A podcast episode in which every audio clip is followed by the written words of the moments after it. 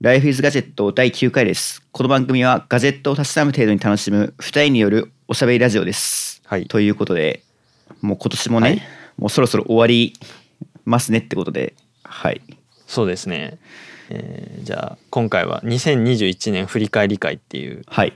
風な感じで、はい、まあゆるっとなんか喋っていこうかなというエピソードでございますが、うんうん、買ってよかったものから話しますか。今年そうですね、ネクサスさんは今年なんかこれ買ってよかったなっていうものありますか。僕はっすね、やっぱまず結構でかいのはやっぱ AirPods Pro ですかね。はい、やっぱなん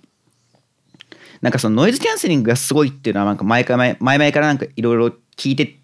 て、まあなんか買う前から、はい、あまあすごいなんか音消えるんだろうなみたいな思ったんですけど、はい、それ以上に外音取り込みが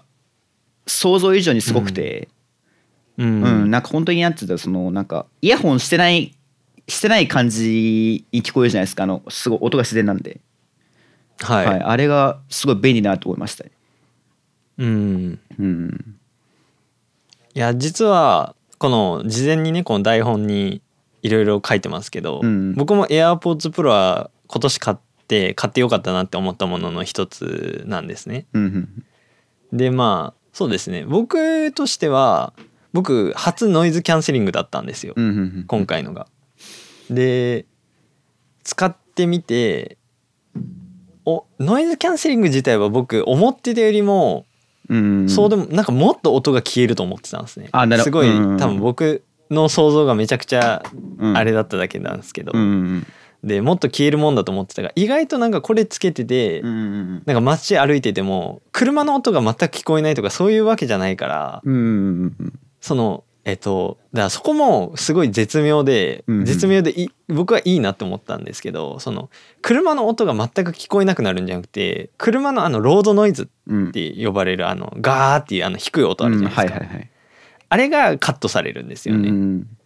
だから外音取り込みにした時とノイズキャンセリングした時であ実はこんなうるさいんだっていう風な感覚に陥るのは、まあ、ノイズキャンセリングが効いてるのはすごいなって思うんですけど、うんうんうん、でもそれと同時に実際にじゃあノイズキャンセリングでずっと使ってると、うん、なんかそれが自然になってしまうあまり、うんうん、なんかもっと音消えてもいいのにって思う時もまあ、たまにあるんですけどうん、うん、でそうですね、外音取り込みは確かにすごいあれは、うんうん、ただ僕 AirPods Pro で一番許せない仕様があって、はい、Siri でモード切り替えってあれできませんよね。ああいや僕 Siri 普段ねオフにしてくれ使わないのでちょっとああそうなんですね、ちょっと知らなかったです。あできないですね。僕の持ってるデバイスではSiri に外音取り込みモードにしてとか、うん、ノイズキャンセリングモードにしてとかって言ってもそのお手伝いはできませんみたいな感じで拒否られるんですよね。そうなんですね。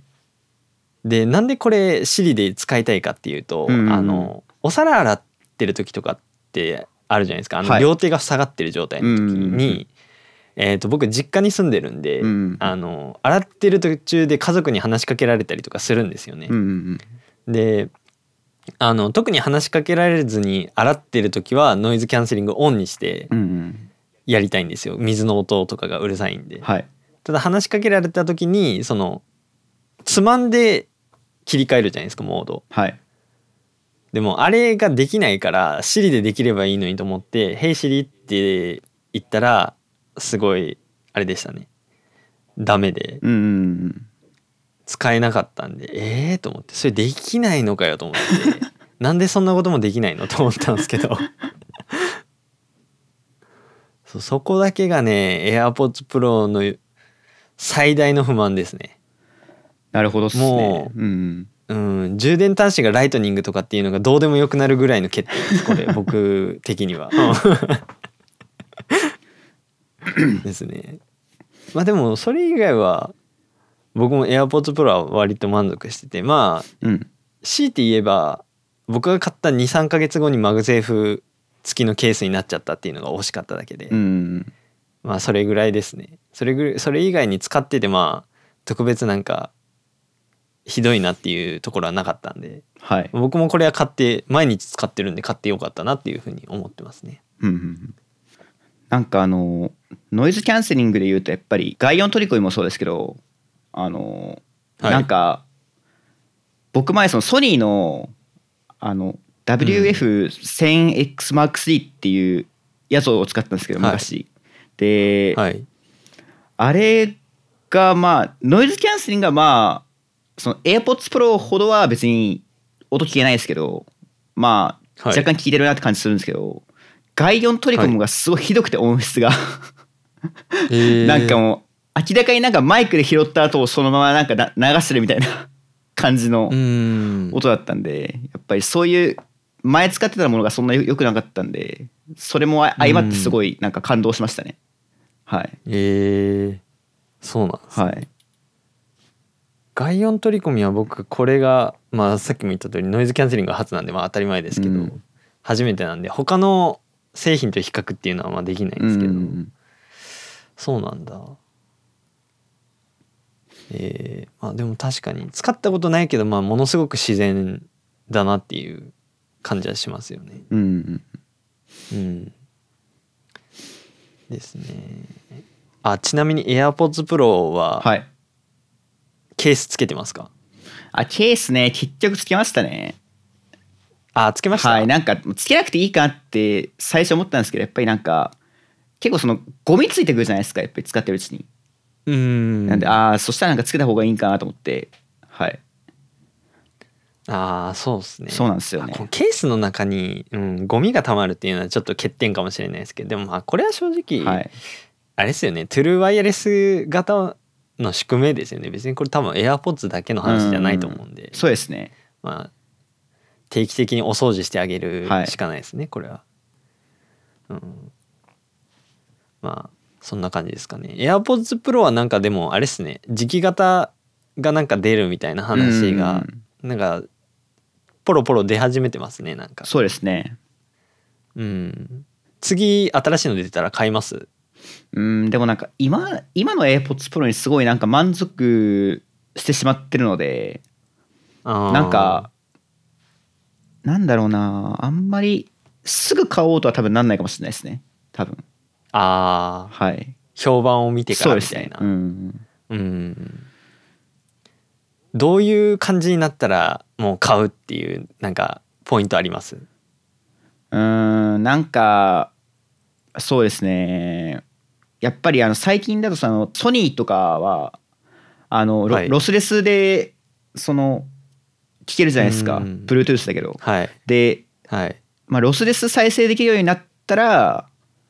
まあ結構欲しくなるかなっていうのはありますね。なるほど。うん、でもまあそのロスレスに対応するってことは結局その iPhone とか、まあ、その iOS がそのロスレスの規格をなんか新しくなんか作ったりとか、もしくはなんかそのあと aptX のなんかそのロスレスの規格をなんか導入しないといけないみたいな、そういうことが始まっちゃうんで、まあ現実的にどうなるかなっていうのはありますけど。そうですね。はい。僕はなんだろうな。僕も意外となんか割ともう今のままでハード的な性能では僕も不満はないんで、特別なんか磁気型でこうなったらいいなっていうのがないんですけど、まあ C で言えばなんかタイプ C になればいいかなとは思ってるんですけど。そこね。まあでもね、無線でまあ充電できるから、そこも AirPods よりも先に iPhone Type-C にしてくれよっていう感じではあるんですけど、まあそうですね。でもこの前ちょっと外泊する機会があったんですけど、はい、その時はちょっと困りましたね。やっぱライトニングは必要だなと思って一応1本は持っていったんでそれで充電してましたね結局。一応無線充電型のモバイルバッテリーも持ってるんで、それ使っても充電できるんですけど、iPhone とぶつかった時に AirPods が充電できなくなっちゃうんで結局ライトニング使っちゃいましたけど、っていうのがあるんで、まあやっぱ、タイプ C になってくれたら嬉しいなっていう感じはありますけどね。そうですね。まあ、まあそんな感じですかね、はい、AirPods は。ネクサスさん2点目ありますか？2点目はですね、まあ、この AirPods とちょっと関係してですね、あの IKEA のワイヤレス充電器なんですけど、はい、あのこれ別に多分 Twitter とか別に載っけてないんですけど、まあ、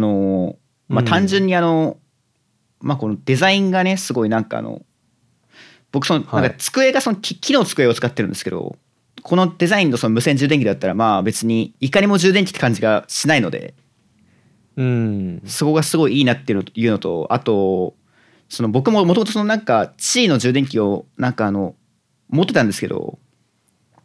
なんかそれがどうもなんかその AirPods Pro となんか相性が悪くてですね、そのなんか iPhone は充電できるのに AirPods は充電できないっていうなんか謎の仕様があったので、まあ、それもありますね、はい、はい、買った理由は、はい、これいいっすね、はい、おしゃれだな。コルクですかこれ、周りのそれ、はい、ですね、そうです、コルクです、ね、はい、コルクなんですよね。あとこのなんか中心のこのなんか十字マークみたいなのあるじゃないですか、はい、ここがなんかそのなんか滑りにくい素材みたいになってて、なんていうその結構ワイヤレス充電ってなんか結構その少しでも位置ずれたら充電できないみたいな結構あるじゃないですか。なんでまあ一回この上に置いたらもう滑らないんで固定してくれるっていうのは結構いいですね。値段もそんな全然高くないですね。そうですね。あ、すごいなんか3台置けるやつとかもありますね。充電パートのこう横長で。ああ、ありますね。へえ、知らんかった。へえ。ああ、これおしゃれですね。はい。ワイヤレス充電って AirPods 以外でその iPhone とかやってます？ AirPods いやしてないですね僕は。ああ、結構ワイヤレス充電ってあれですよね、好き嫌いが分かれますよね。そうですね。でもなんか大体の人はなんかあれですね、最初は使うけど結局やんなくなっちゃったっていう話結構聞きますよね。やっぱりそのワイヤレス充電ってまあ、結局その遅いじゃないですか、その充電速度が。はいはい。まあ、あと結構その発熱するんでってなると、やっぱりそのなんかスマホみたいなそのバッテリーでかいものはあんま充電したくないなっていうのは思っちゃいますよねやっぱり。ああ。そうっすよね。はい。いや、まあ充電時間に関しては僕寝てる間に置いとく派の人なんで、なるほど、別にいいなって思ってたんですけど、はい、やっぱ熱問題ですよね。やっぱそのMagSafe、僕 iPhone で使ってるんですけど、MagSafe充電器を、iPhone12 mini を買った時と一緒に開けて使い始めたんで、はい、もう1年ちょいぐらい使ってますけど、iPhone12 mini のバッテリーがもう 80% 台なんですよ。でびっくりしちゃったんですよね。だからやっぱ地位充電器はちょっとバッテリーには良くないのかなって思っちゃって、だからまあ多分これ iPhone12 mini は一応来年の秋に出る iPhone の直前に売却しようと考えてるんですけど、その前に一回バッテリーの修理に持っていった方がいいのかなとかいろいろ考えてるんですけど、だからそこがねちょっとあれだったなと思って、やっぱそこをどうにかしてほしいところはありますけどね。やっぱなんか熱問題はやっぱりなんかどうしようもない感じはありますよね。やっぱそのアップルがわざわざね、そのマグセーフっていう企画を作ってまでやってもうまくいってないのを見るとやっぱり、そうですね。まあそのね、しかもそのなんか熱くなるだけだったらいいですけど、その熱くなることによってそのパワーに制限かかっちゃうってちょっとね、それがやっぱりだからその、確かマグセーフってあれ15ワット15ワットでしたっけ確か。そうですね。でも実際その15ワット出せないみたいな話があるじゃないですか。なんかあれって言いますよね、最大瞬間的に15ワットは出るみたいな。そうですね。話ですよね、はい、確か、はい、でしかも僕が使ってるのは iPhone12 ミニ13ミニなんで、ミニだと確か15出ないんですよね、あれ。あ、そうなんですね。確か 10W とか12だったかなとかに抑えられるんですよね、うんうんうん、最大が、うん、大きいタイプ、無印とかプロとかの方だと 15W 出してくれるらしいんですけど、うんうんうんうん、なんで、まあ、正直僕の環境だとそんなMagSafeである恩恵は、まあ、せいぜい位置がずれないっていうそれぐらいですね、うんうんうんうん、なんですけど、まあそれでもせっかく買ったんで一応毎日使ってますけどね、うんうんうん、寝る前にカチャって置いてやってますけど、うん、でもなんかマグセーフはなんか僕結構そのちょっと話脱線しちゃいますけど、はい、昔の MacBook Air とかMacBook Pro とかについてたマグセーフの時代から結構仕組み好きで、うんうんうん、で2015年に12インチの MacBook とかが出た時にマグセーフがなくなっちゃったの結構寂しいなって思ってたタイプの人だったんですけど、はい、でそっからこの去年にiPhone で MagSafe っていう名前が復活して、さらにこの前出た MacBook Pro でも MagSafe が復活したじゃないですか。はい。けどなんかいざ MagSafe 復活したらなんかみんなこれいらねって言ってる人多いですよね。確かに。なんかうん。なんか結構いなくなった時は多分僕と一緒でなんか寂しいって言ってた人も多かったと思うんですけど、帰ってきたら帰ってきたでなんか使ってないですって結構ドライな人が多くて、うんうんうん、僕としてはあれって思ってるんですけど、はい、うん、僕結構このマグネットでくっつく系の充電の仕組み僕好きだったんで、マグセーフが iPhone に来た時もおおって思ったんですけど、結構盛り上がってたんですけど、意外とみんなそんな感じでもないので結構なんかズレを感じてるんですけど、そうですね、うん。なんかね MacBook Pro もMacBook Pro のエピソードで確か話してたと思いますけど、結局16インチの140W を出すためにマグセーフ作られただけで14インチにはいらないんじゃないかみたいな話をした記憶がありますけど、うんうんうん、なんかそれ言ってる人も多いですしね、インターネットで見てると。確かになんか、うん、14インチは別に Type-C でもフルスピードで充電できるから、結局マグセーフは開けてすらいないですとかって言ってる人もいるんでおーって思ってるんですけど、うん、僕はこの仕組みは好きなんですけどね、うんうんうん、あんまそうでもないらしくて、まあやっぱりその充電器のコードに足引っ掛けてもまあ大丈夫っていうのはありますよね、そこは、うん、そうですね、うん、まあでもその観点からいくと確かにマグセーフ3は僕この前触ってみたんですよ、実機、はい、MacBook Pro の今年のモデル、うんうん、触ってみたんですけど、まあインターネットでも書かれてた通り、真横に引っ張ると本体が動くんですよねっていうぐらい磁力が強いんで。ああ、そうなんですね。うん、うん、だからそういう足引っ掛けても MacBook 連れて行かれないよっていう観点からいくと、今回の MagSafe 3は磁力が強すぎるんであ、そうなんですね。まあなんかコンセプトとしてはずれてるなっていうのはもう僕も感じましたけど、なるほど、ね、外す時には上向きに外すとあっさり取れるんですけど、うんうん、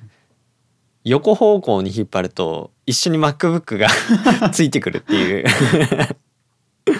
そうだから MagSafe 2とかの頃よりも磁力は強くなってるんですよね、うんうんうんうん、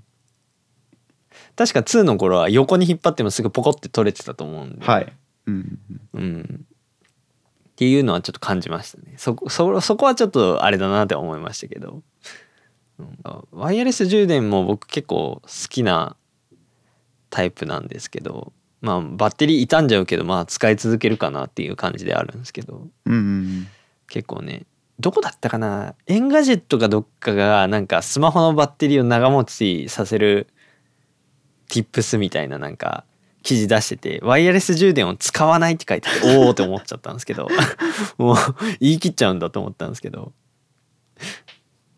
テック系のメディアなのにそういうこと言うんだと思ったんですけどまあでもバッテリー長持ちさせたいんだったらまあそれはまあ合ってるっちゃ合ってるなとは思いましたけど、はいはいはい、確かに、うん、そんな感じですかね、ワイヤレス充電は。もう一品あるとのことで、はい、そうですね。やっぱり今これ使ってるんですけど、やっぱりレコーダーですね、やっぱり、はい、はい、やっぱりね、そのさっき僕らがその収録始める前にそのトラウマメシバさんがね結構なんか音入んないとかなんかいろいろそのなんかディスコードの 音がね全然入んないみたいな話をしてたんで、そうですね、そういうなんかやっぱりどうしてもね、はい、やっぱりそのソフトウェアだとねなんかトラブルが起きがちなんで、うん、はい、やっぱハードウェアはやっぱ買ってよかったなと思いますね、やっぱり、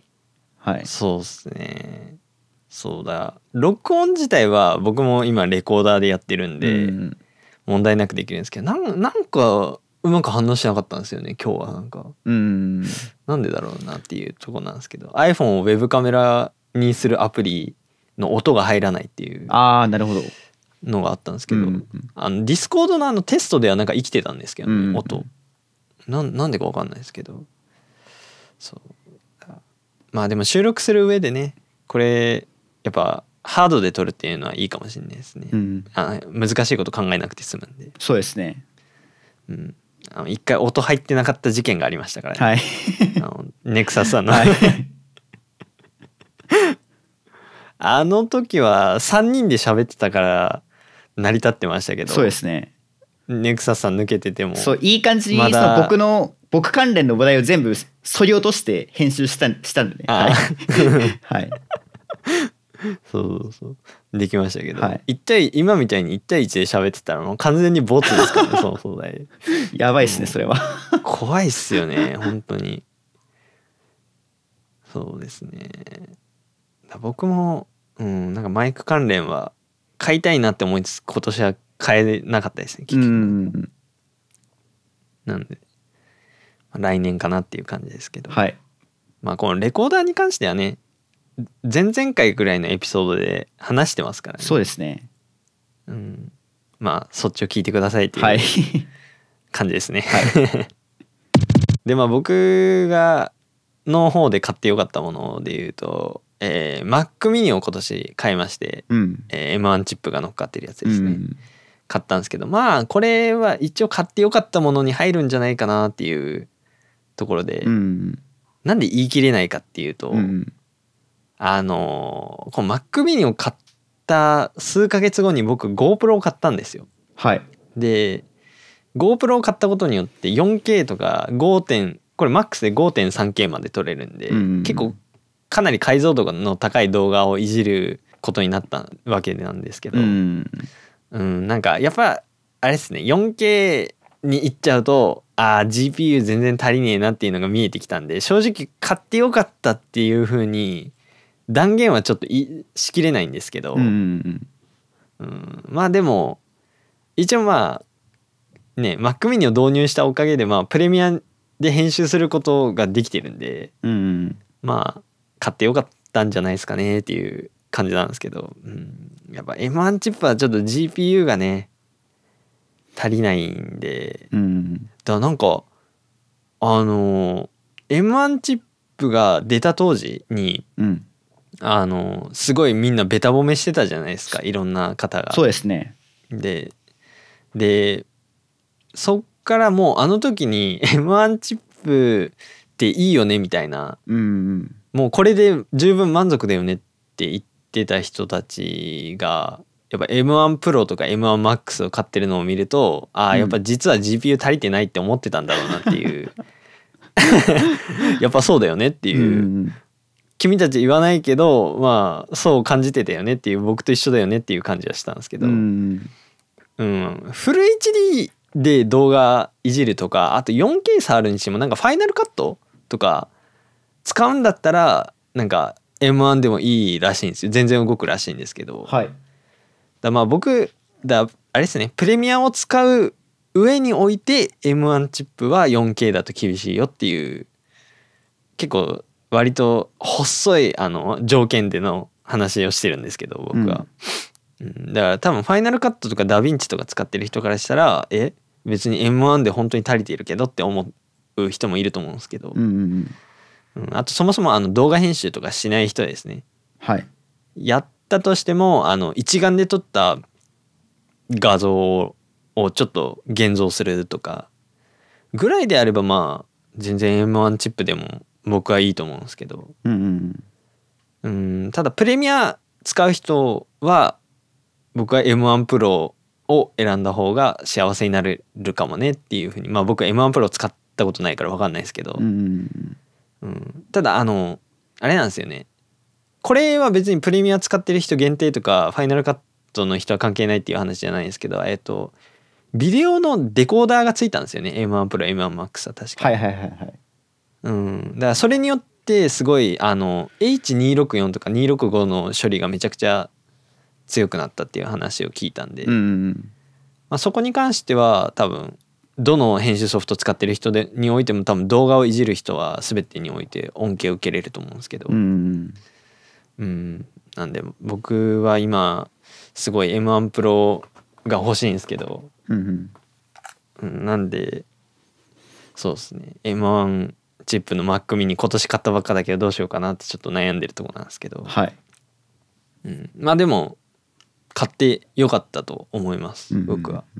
M1 Mac は、うん、だまああれですね、大学生とかになるっていう人で Mac 欲しいっていう場合は僕はまあ M1 でいいんじゃないですかねっていうぐらい、うん、多くの人は多分 M1 チップでいいと思います、ね、そうですね、うんうん、バッテリー持ちもなんならバッテリー持ちに関してあれですからね M1 Pro とかよりも全然 M1 の方がいいですから、うんうんうん、ねまあ、僕大学行ってないから分かんないですけど、うん、大学の講義とかね、うん、全然不安なく多分受けれると思うんでレポートまとめるとかぐらいだといいんじゃないって思いますけどね、まあ、そもそも僕大学に行くんですけど PC どうしたらいいですかって聞かれたら Windows 買いなさいって僕は言うんですけどそうですねそもそも僕は Mac は進めない派の人なんですけど、はい、そうですね、うんうん、大学行くんだったらおとなしく Windows にした方がいいですよっていうふうに僕は言いますけど、うん、そうですね、まあまあまあ、うんうん、まあ Mac がどうしても欲しいって言うんだったら、うん、M1 の Air でいいんじゃないですかねっていう、うんM1 のエアめっちゃ安いですからね今。そうですね、だってあれですよね、学割使ったら確か10万切りますよね、確かねそんぐらい買いますよね、切りますそうですよね。で整備済み品でいいんだったらあれも9万切るんで、うんそうですね M1 チップのもう一番安いやつですね、メモリー 8GB とかのやつですね、うんうん、あれだと10万以下で買えるんで、うんうんうん、なんか本当にねそれこそ何ですかスターバックスでどやりたいだけのために MacBook 買う人とかはもうあれで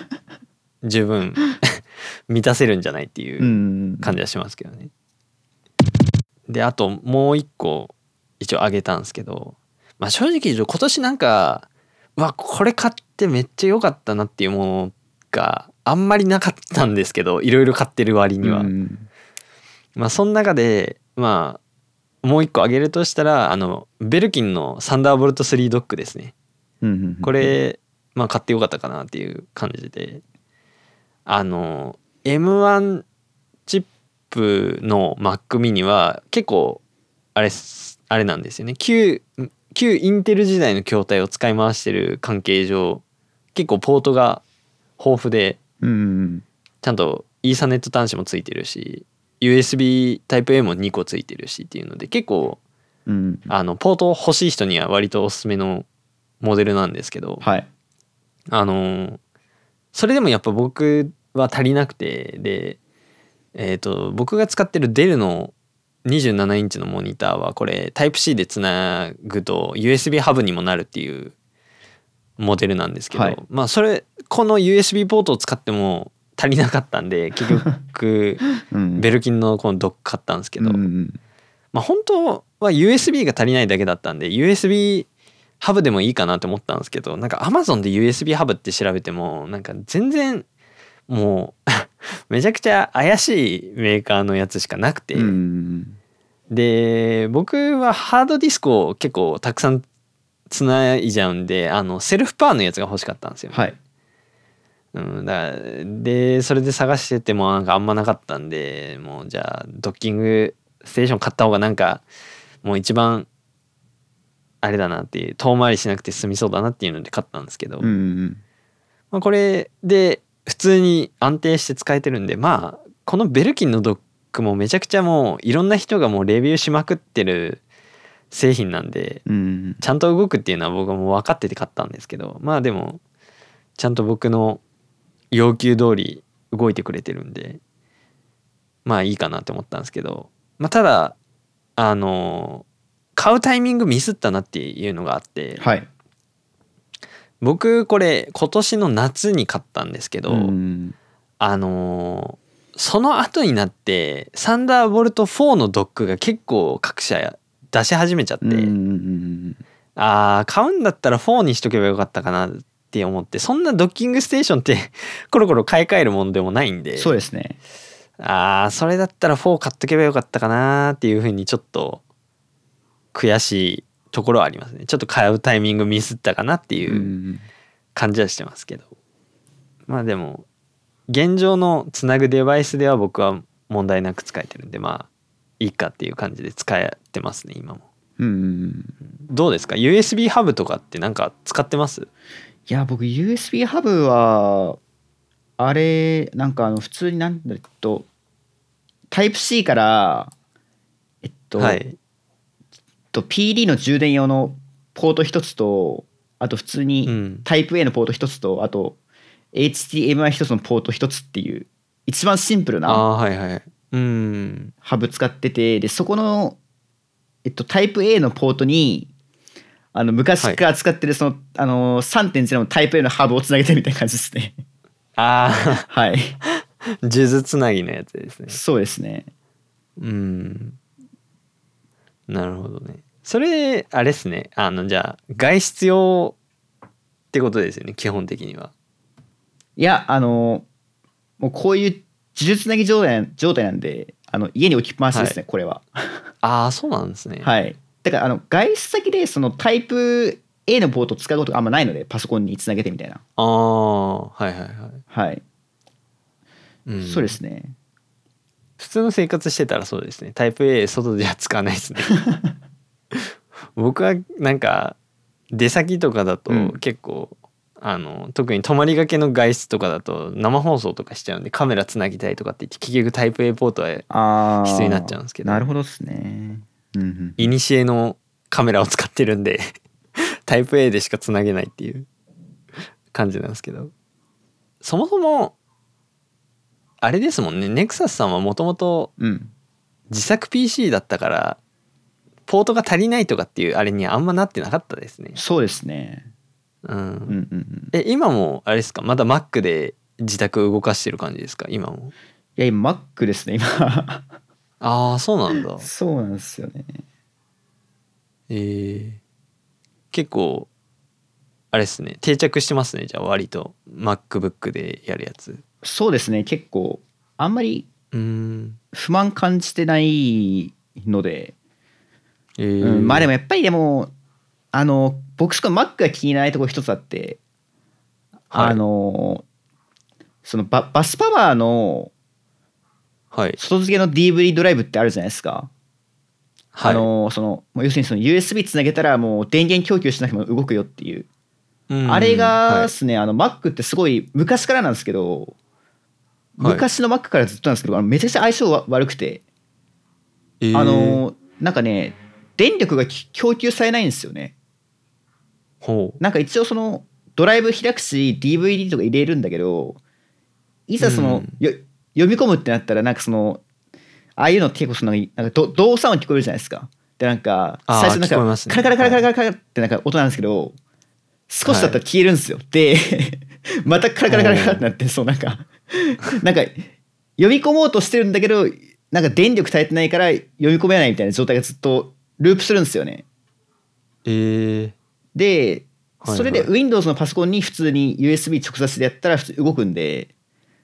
なんかね Mac って多分 USB の仕様がちょっと Windows とは違うんじゃないかなってちょっと思ってますね。はい。ああ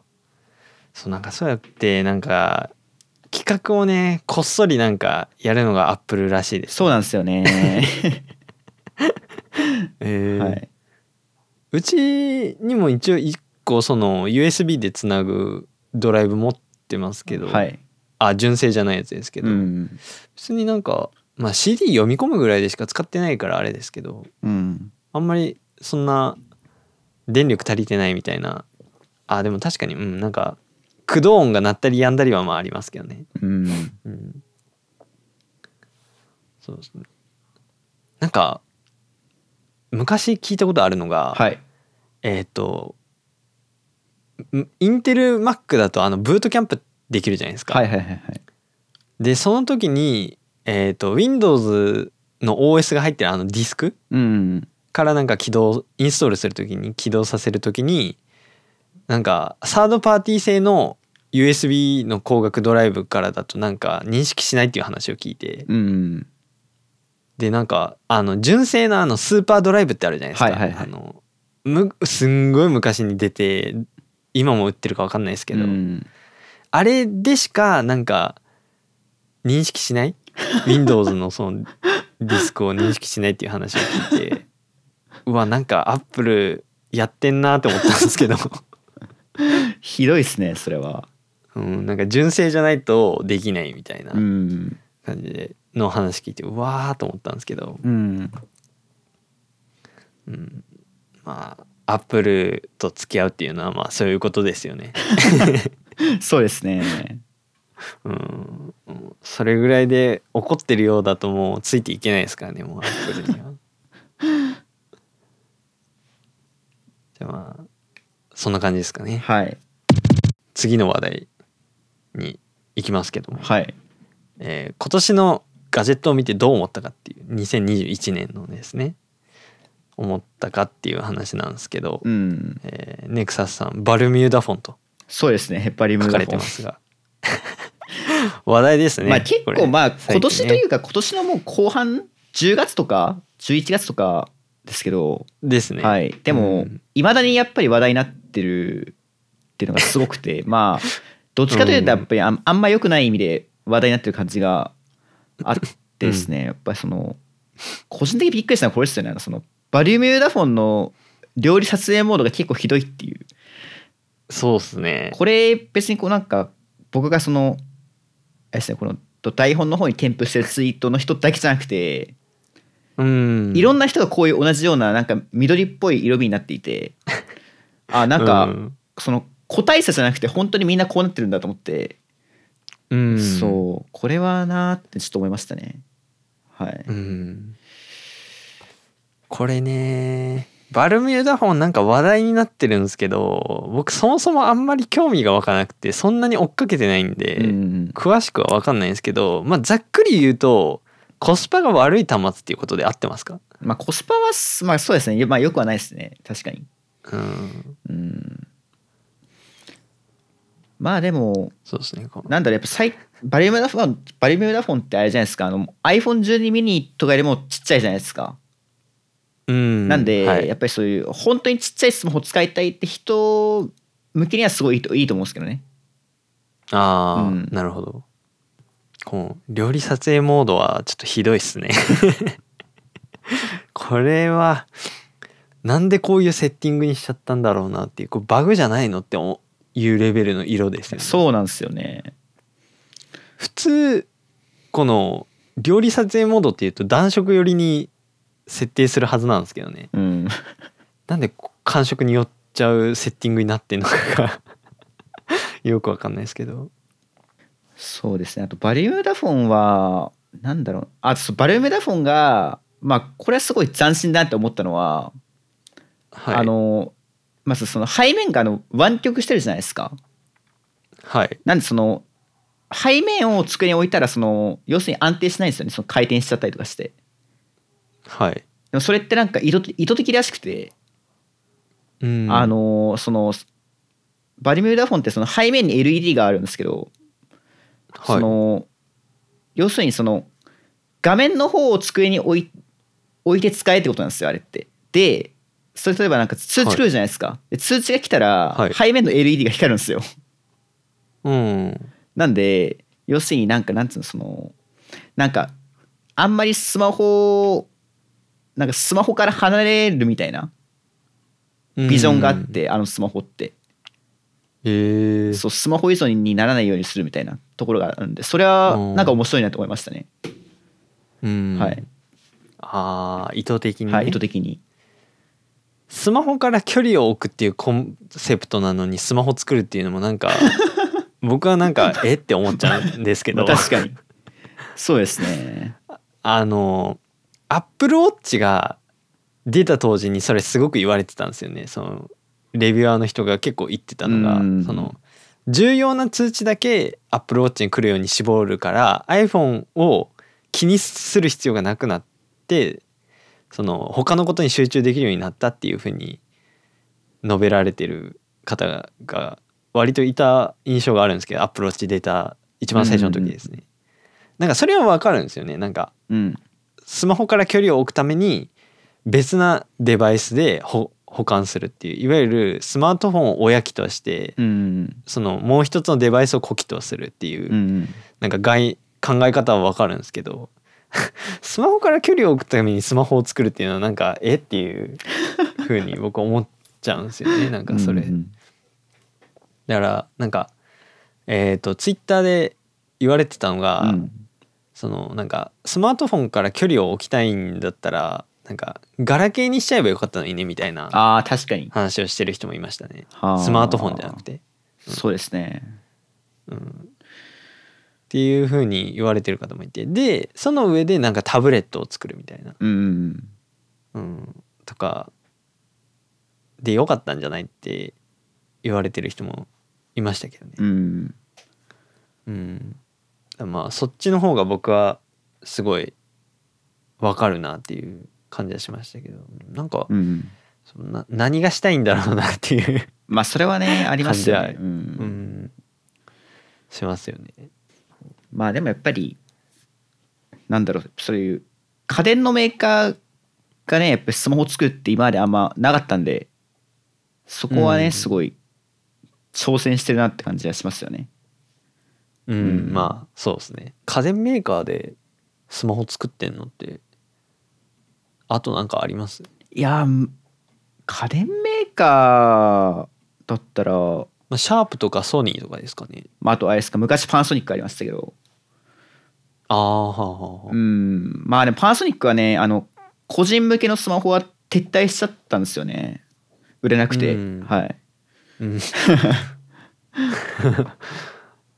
まあ確かにレアっちゃレアかも。そうですね。知れないです。まあでも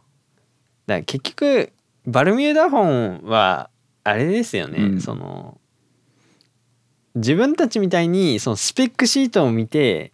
ああだこうだ言う人は相手にしてないんですよね。そうなんですよね。もう結局バルミューダのトースターとかをすごい好きで、そのバルミューダっていうメーカーが好きな人がに向けた製品なんですよね、結局多分このスマートフォンも、だから多分あんな強気な価格設定だったりっていうことだと思うんですけど。そうですね。とはいえこの料理撮影モードのこのセッティングを考えた人にはちょっと話を聞きたいんですけど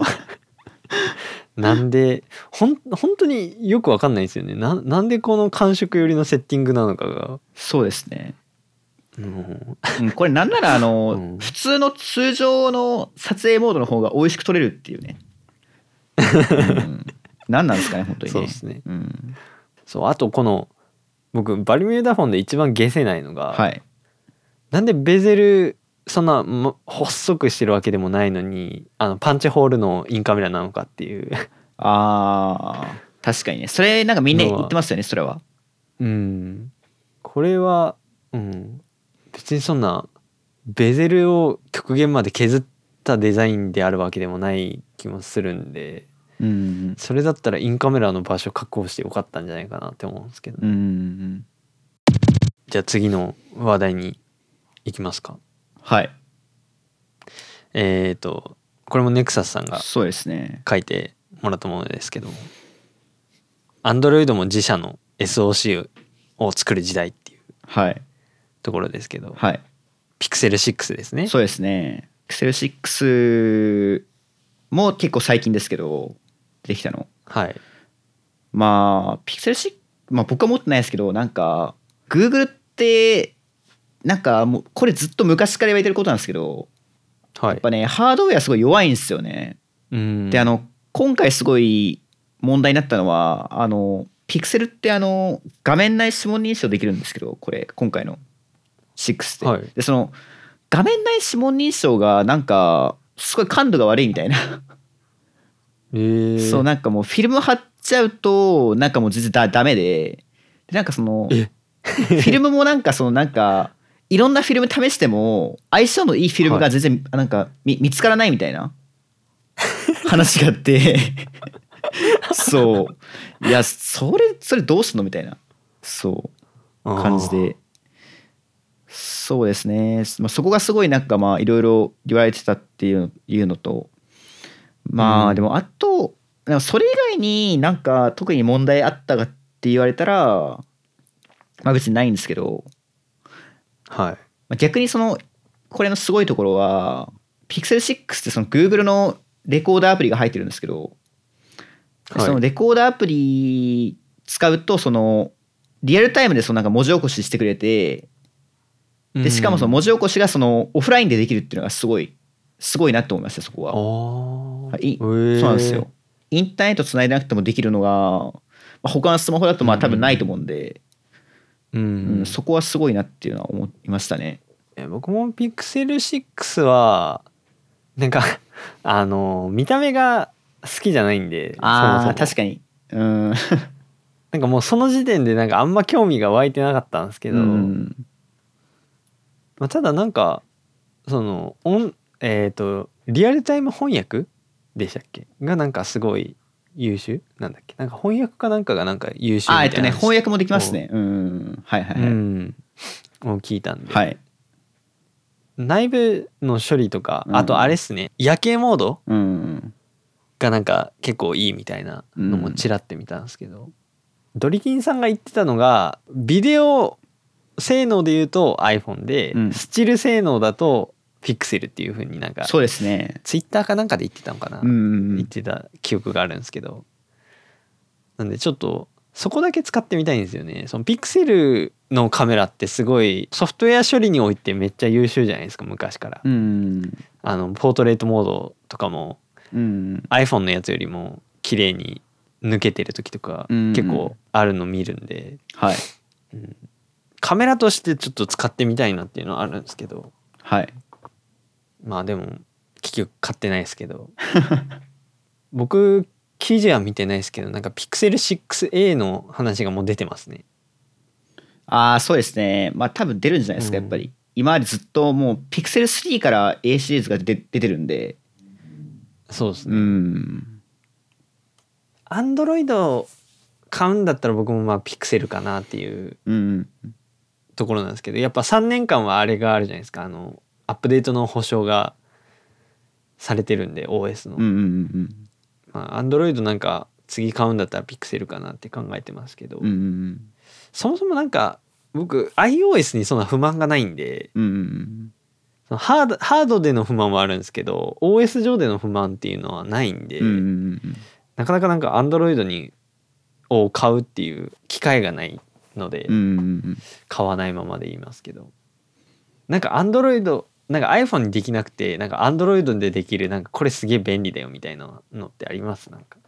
なんでしょうね、なんかもう、うん、ほとんどないっすよねもうあ言われてもパッと思いつかないですね、うん、やっぱ、うん、なんかこれやっぱりピクセルだけになっちゃいますけど、やっぱりその夜景モードとかその写真の撮影に関しては Android の方が上行ってるっていうのはありますよねそれは。うんうん。そうですね。それぐらいですかね。Android。うん。うん、ああやっぱそうなのか。そうなんかAndroidにだけなんかできるなんかこういう機能めっちゃ便利だよみたいなのがあればおおってなんか盛り上がったかもしれないですけど。あとあれですね。やっぱり僕の中でネットからもう好き勝手にアプリ入れれるっていうのは。結構でかいっちゃでかいですねそれは。そうですね、うん、例えば僕使ってんのはLINE の発展途上国向けのバージョンのLINE Lite っていうなんかすごい軽いアプリがあるんですけど、はい、それがまあ日本の Google プレイストアだとそのダウンロードできないので、まあ、適当にネットから持ってきてそれ使ってやるとそのまあスマホの方をログイン維持したままそのもう一台の Android の方でもまあログインできるっていうのは便利ですねそれは。それぐらいですかね。そうLINE の仕様はね、本当にひどいですね。LINE やりたくないんですけどね本当はね、もう使いにくいんでそういうところが。そうですね。なんか、スタンプとかが充実してるとかっていうのはまあとかあと公式アカウントとかが、まあ、あるのはいいかもしれないですけど。って言っても僕スタンプそんな使わないですけどね。てか LINE をまずそんなに使わないんですけどそもそも、あれなんでiPhone のバッテリー消費のグラフ見たら、LINE より上に Twitter があるタイプの人なんでAndroid でうわこれ使いてえっていう機能があったらまあ Pixel 買うかなっていう感じですけど、今回の Pixel 6から載ってるこの Google Tensor でしたっけ、っていうこの独自チップの性能的にはどうなんですかね。あんま僕調べてないから分かんないですけど。性能はね全然まあその今スナップドラゴン確か今一番新しいのは888だと思うんですけど確か。まあそれと確かそれでもそれに届くか届かないかぐらいだと思いますね確か。じゃあ全然チップとしての性能は問題ないんですね。そうですね。まあでもこれ、自社 SOC って言ってますけど、それこれなんか種明かししちゃうとそのなんかサムスンのイクシノスっていうそのなんかギャラクシーに乗ってるチップがあるんですけど、それをベースにして作ってるんで、実際には100% オリジナルではないんですけど、はい。そうですね。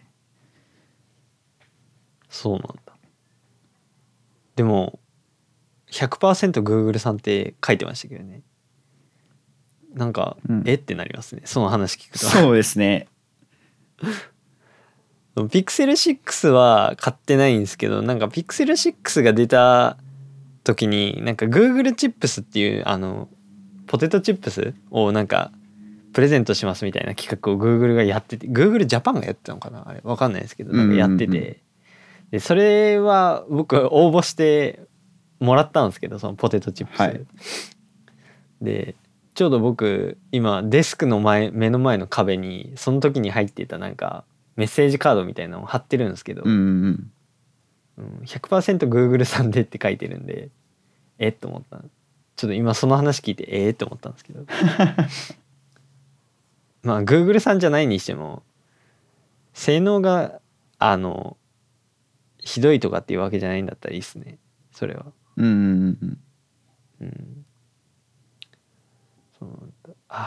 面内指紋認証はでもそうだな、ついてるけど精度が悪いのはちょっとあれですね。これ顔認証ってついてるんですか？でもなんか Google の公式のサイト見ると顔認証できなそうですね。顔認証もできなくて指紋認証の精度が悪いのはあれっすね、ちょっときついな。ちょっとそれはあれじゃないですか、下手し iPhone よりきつくないですか確かに iPhone はまだマスクを下げれば顔認証は効くじゃないですか、でも指紋認証効かないはもうどうしようもないですからね。そうですね。もうパスコード打つしかないってことですもんね。それちょっときついな。ピクセル 5A が今年のあれ夏でしたっけとかに出てた、記憶がありますけど、あの時に指紋認証が載ってて、やっぱ Google 分かってんなって思ったんですけどね。なんかねこれもすごいなんか面白い話があって、去年 Pixel 5 って出ましたけど、この今この前出た Pixel 6が本当は5なんじゃないかみたいな話があるんですよね。その要するにコロナで開発遅れちゃってはいしょうがなく去年の5出したみたいな説があるんですよねはい、あってことは本当であれば2020年にこの機種を出したかったってことなんですね Google は。はい、かもしれないですよね。はい、うーん、そうなんだ。そう、なんかピクセル5の時になんかどこが進化したのみたいな話上がってましたもんね。結構ひどかったんで、あれはうん、うん、なんか4から5は全然変わってないみたいな。僕もなんか5出た時になんかスペック見比べた覚えがあるんですけど、うん、これ5買う意味あるかって思ったんですけど、そうなんですよねのは覚えてます、うん、でもなんか割とそういうの多そうですよね。なんか2020年に本当は出したかったけどみたいなありそうですね、パターンの製品他のところも、うん、そんな感じですかね。ピクセルっていうか Android も自社 SOC の時代のお話でしたね。でまあちょっと今の話にちょっとつながるところがあるんですけど、まあ僕が書いた、ネタですけど、半導体不足ですね、うん、2021年にこれ結構なんかニュースとかで聞いたワードだなっていうふうに僕思ってるんですけど、うん、そのさっきのね、その本当は Pixel 6っていう名前の端末は2020年に出したかったみたいな話に近いと思いますけど、うんうん、まあ、僕がこのメモに貼ってるので言うと、ソニーの Vlog カム ZV-E10 っていう、まあ、ミラーレス一眼がありますけど、これが受注停止になってしまったっていう、ニュースが12月6日に出てますけど、うん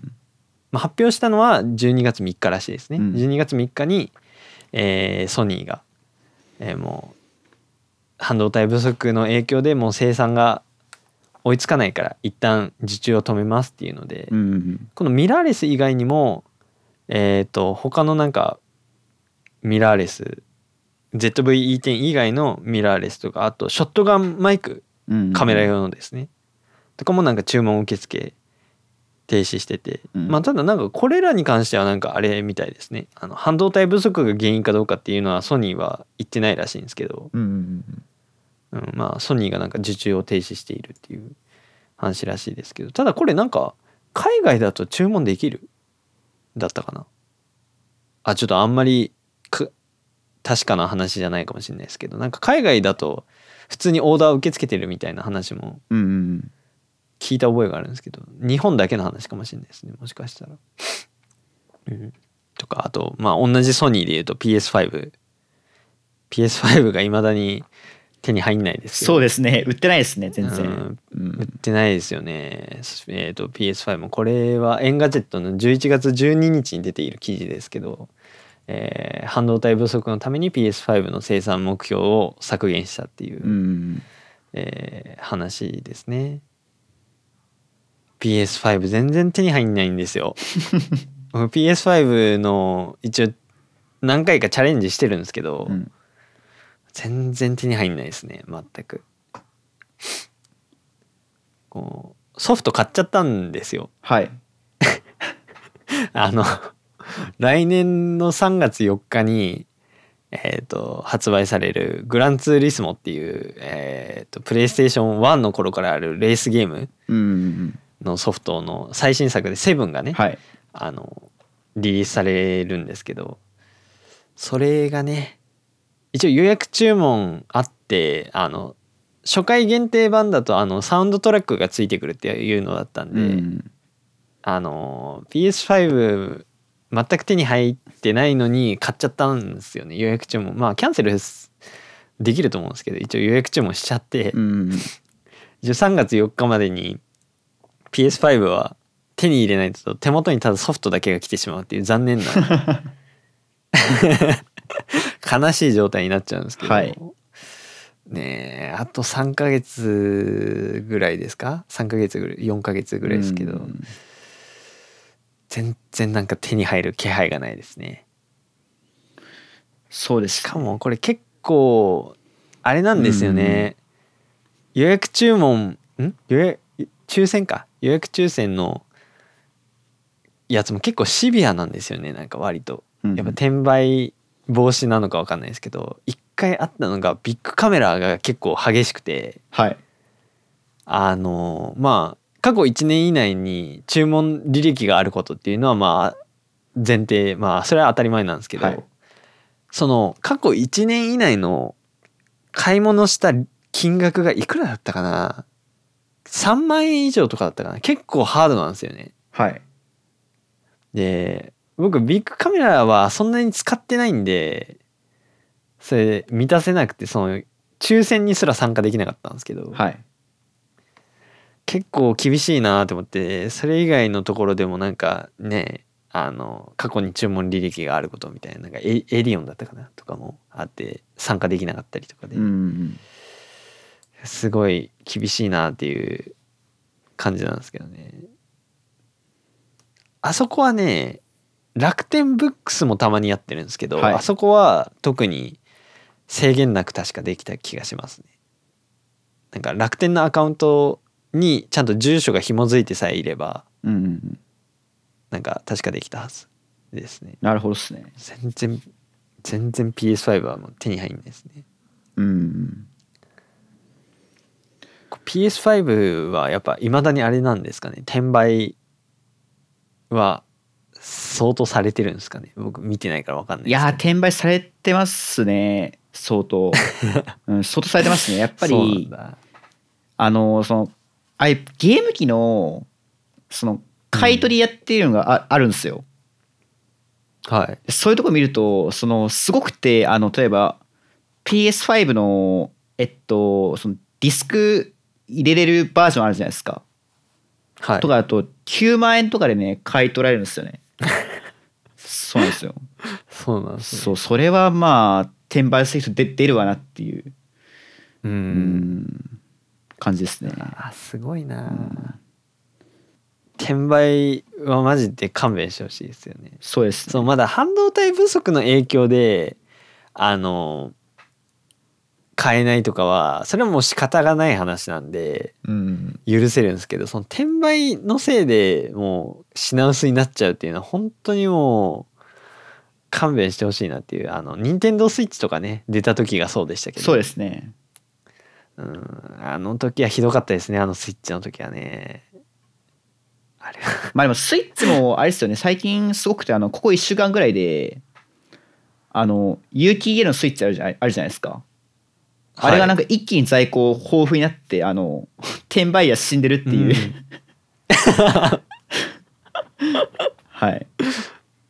もう普通にそこら辺の電気屋行ったら普通に買えるんですよね、有機 EA のスイッチも普通に。ああそうなんだ、はい、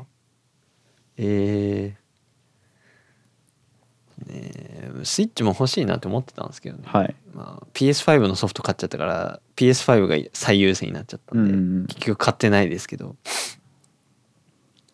あそうなんですね。あじゃあ今有機 EL のスイッチはかなり豊富そうです、ね、いっぱい買えるんです、ねはい、いっぱいっていうか普通に買えるんです、ねうんうんうん、いやだから Amazon のなんだったかな名前がキーパーでしたっけ、Chrome の拡張機能で、はいはいはい、価格の推移が見れるやつがあるんですよね Amazon、はいうんうん、でもあそことか見るともうすごいっすよね。もうなんか普通に9万とかの、基本的に今 Amazon ってそのマーケットプレイスで多分出品しようとしてもできなくなってんのか分かんないですけど、なんか買えないんですよね。ああそうなんですね。うん、なんか販売を中止していますみたいなステータスになってて、そもそも売り物が一切出てない状態で Amazon の場合、うん、でもなんかたまになんか一瞬出てるっぽくて、なんか転売のマーケットプレイスで出てるものがあるらしくて、うん、そのキーパーのグラフが見れるんですけど、うん、そのグラフに一瞬だけ出てるのが見れるんですよね、うんうん、このグラフで一瞬だけ9万とか10万とかで出てるのが見れて、うん、あこの一瞬の隙にこいつ打ってんなって思って、転売のやつが売ってんなって見てたんですけど、はい、もう本当にもう転売の話はなんかねあんまりしない方がいいかもしれないですけど、なんか転売してる人たち怖いんで基本的に考え方があんまり言わないですけど、まあ、転売はやめてほしいし、転売から買うのもやめてほしいですね。そうですね。転売から買うと結局なくならないですからね、うん、まあ、一番いいのはもうみんなが転売から一切買わなくなるっていうのが一番手っ取り早くやっつける方法なんですけどね、本当。まあ、なんか転売の話になっちゃいましたね。半導体不足の話だったんだけど半導体不足で言うとあれですよね、 GPU もめっちゃ値段上がってるんですよね今確か。そうですね、うん、これどっかで話したか忘れたんですけど、なんか僕がいつだっけな、確か何年前、4年前くらいに中古で5000円から6000円ぐらいで GPU 買ったんですよ、はい、それがなんかいらなくなったので、その性能がもうあんまり良くないの でいらなくなったので、うん、売ったらなんかね3万円ぐらいに なったんですよね、それがびっくりしてだって実際あれですよ、そんな型番がラデオンの RX の470なんですよ、はい、だから全然そんな正直性能良くないのに3万円とかで売れるんで、ちょっとねとんでもないですねあれは。そう本当にそう、うん、あれ何年前 2,3 年前ぐらいにマイニングがめっちゃ出始めた時にすごい値段高くなりましたよね。そうなんですよ。で僕が買った470ってマイニングの流行りが一時期あったじゃないですか。でそれでその流行りが終わって、はい、もうマイニングで使い古されたグラボなんですよ、中古のグラボを、はいはいはい、安く買ったみたいな感じなんですよその時に。うん、はい。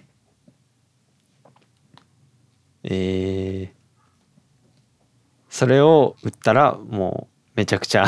値段が上がってたと。そうなんですよね。うん、そうね。僕はまあ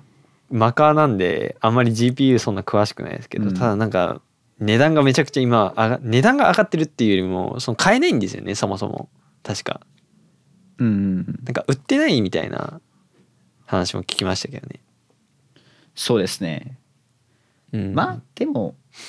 まあコロナ収まるとか収まらないとか関係なくあれですね、まあ多分マイニングはもうこれからできなくなるので、グラフィックボードってなんかメモリ積んでるじゃないですか、ビデオメモリ、はい、で、はい、ビデオメモリの量が確か今ね最低 8GB ないとマイニングできないんですよ。結構シビアですね。で主に今マイニングしてる仮想通貨ってイーサリウムっていう仮想通貨なんですけど、イーサリウムって仮想通貨ってすごいとんでもない仮想通貨ではい、年数が経てば経つほど必要なビデオメモリが増えてくるんですよどんどんなので多分5年後とか10年後には多分もう不可能なんですよねマイニングするのは理論的になんでまあ時間経てばまあそもそもマイニングっていうもの自体が多分ほぼなくなるので、はい、もう不可能になってね、はい、なんでまあ大丈夫かなって思いますねそこははいすごいな、続ければ続けるほどビデオメモリが必要になっていく、地獄みたいな面白いなその話。なんか一時期僕が前使ってた MacBook Pro がめっちゃ GPU が弱いから、うん、eGPU ちょっとやってみようかなって思ってた時期もあったんで、はい、その時に確か GPU ちょっと調べたんですけど、はい、確かその時にちょうどマイニングがなんかガンってめっちゃ上がってた時期で、うん、確か GPU もめっちゃ値段高かった覚えがあるんですけど、うん、そうなんですね。でも今あれですからね、自作 PC も結構なんかブームになり始めてた頃だったんですけどね。そうですね。なんかやたら YouTube で自作 PC って見てますけど、作ってる人多いなっていう感じですけど、うんうん、なんか Apple も確かもう生産がなんか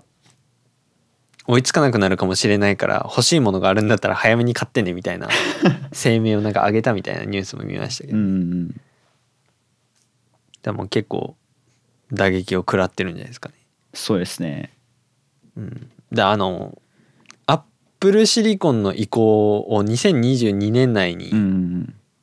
わらせますみたいな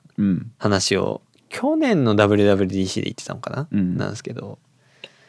間に合うのかっていう、これもう何回もこの話してると思うんですけど、やっぱ多分ちょっと想定より遅れてるんでしょうね、うんうんうん、なんかそんな感じはしますけどね。で、まあ僕が書いたもう一個トピックがあるんですけど、 VR ブーム前夜だったんじゃないかなっていう感じがしてて、うんうん、なんか僕がフォローしてる人たちで結構なんか今年 VR でなんかいろいろやってるのを見かける頻度がガッて上がったなっていう印象があって、うんうん、なんか個人的にはこれ来年は VR がバーンって上がるのかなっていう感じがしてるんですよね今のところ、うんうんうん、で僕その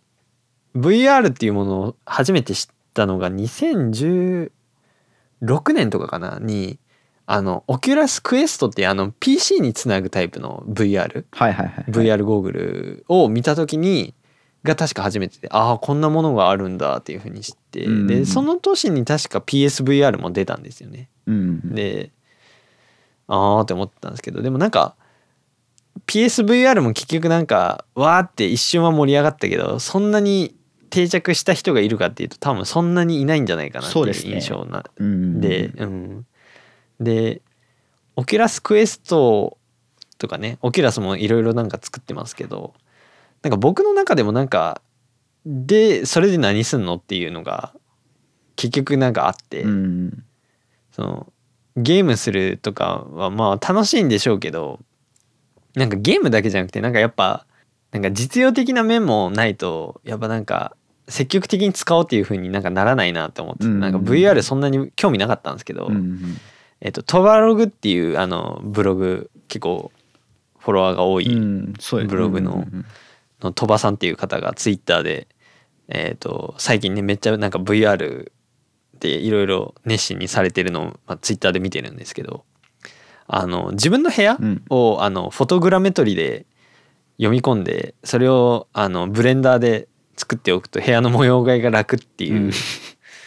話されてて、こういう使い方面白いなっていうふうに思ってて、うんうんうん、でこの鳥羽さんはもともとなんだろ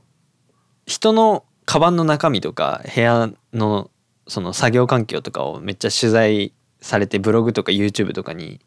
アップされてる方で、僕もちょこちょこ見てますけど、うんうんうん、なんかみんながその仮想空間に自分の部屋を作ってなんか自由に見に行けるような形になったらすごい面白そうだなって思って、うんうんうん、ちょっとあれに近いなと思って、マインクラフトのワールドをなんか公開するっていうのがありましたね。なんかマップ配布マップとかっていうのがあった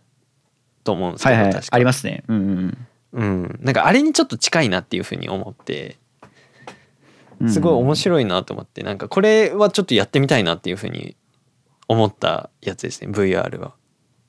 VR 初めてなんかこれ楽しそうっていう風に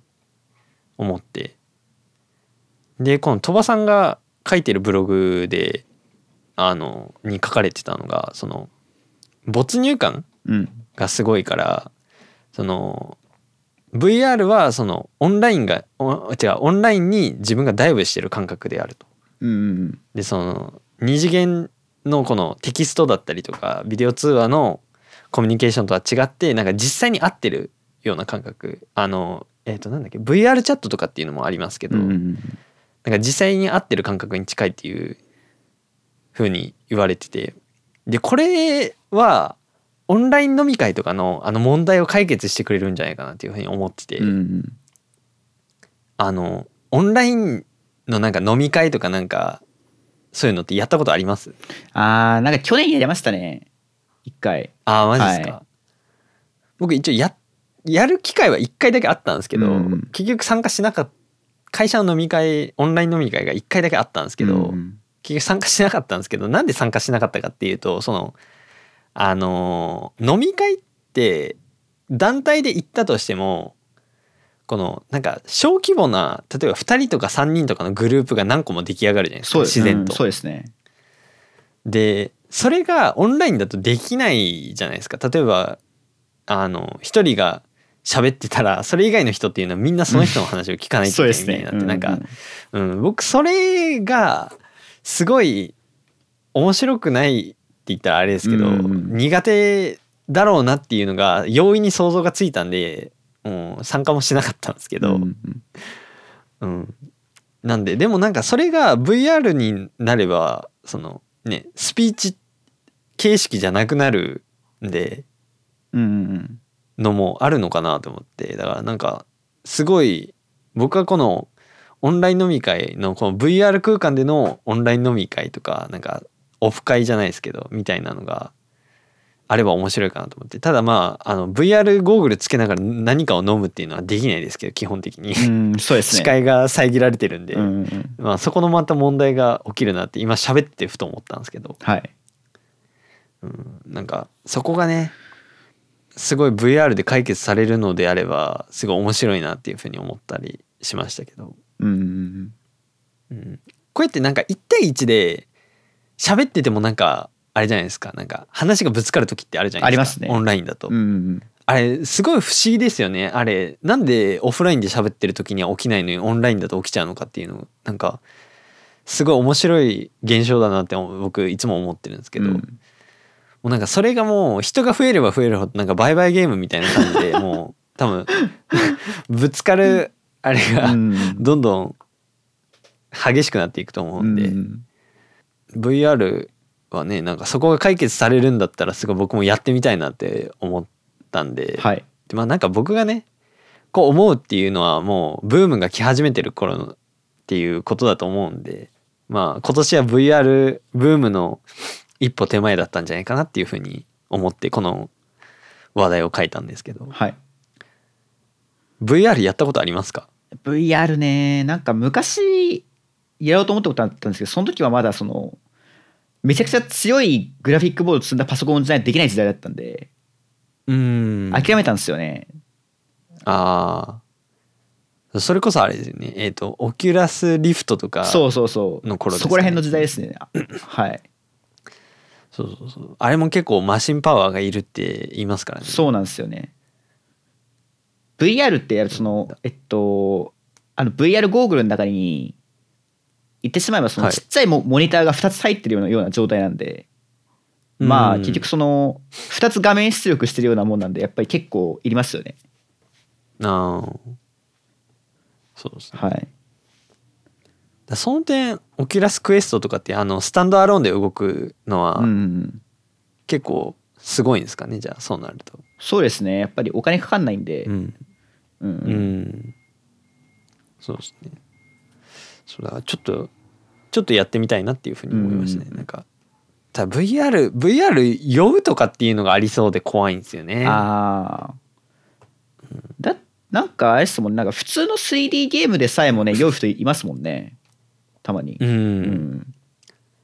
僕あれダメなんですよね、FPS 視点のゲームがダメで、あれ酔っちゃうんですよね。だから僕マインクラフトでさえ酔っちゃうんでそうマインクラフトだったりとか、あと、なんだっけフォートナイトとかね。ああいうやつももう持って30分とかですね、それ以上やっちゃうとなんかだんだん気持ち悪くなってきちゃうっていうのがあるんで、そうだから VR はな結局なんか買っても持たない、自分が持たないみたいなことになりそうな気がしなくもないですけど、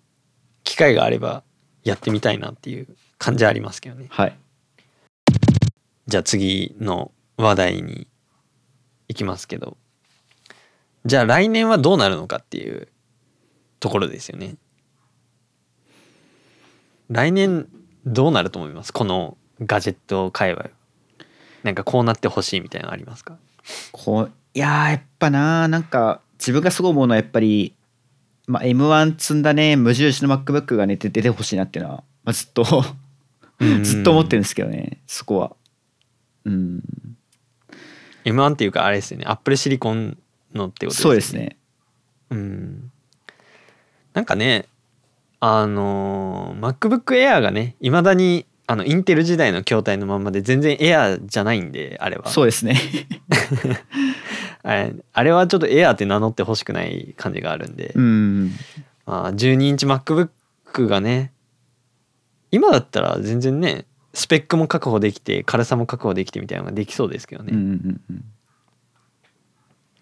うん、うん、そうね、僕も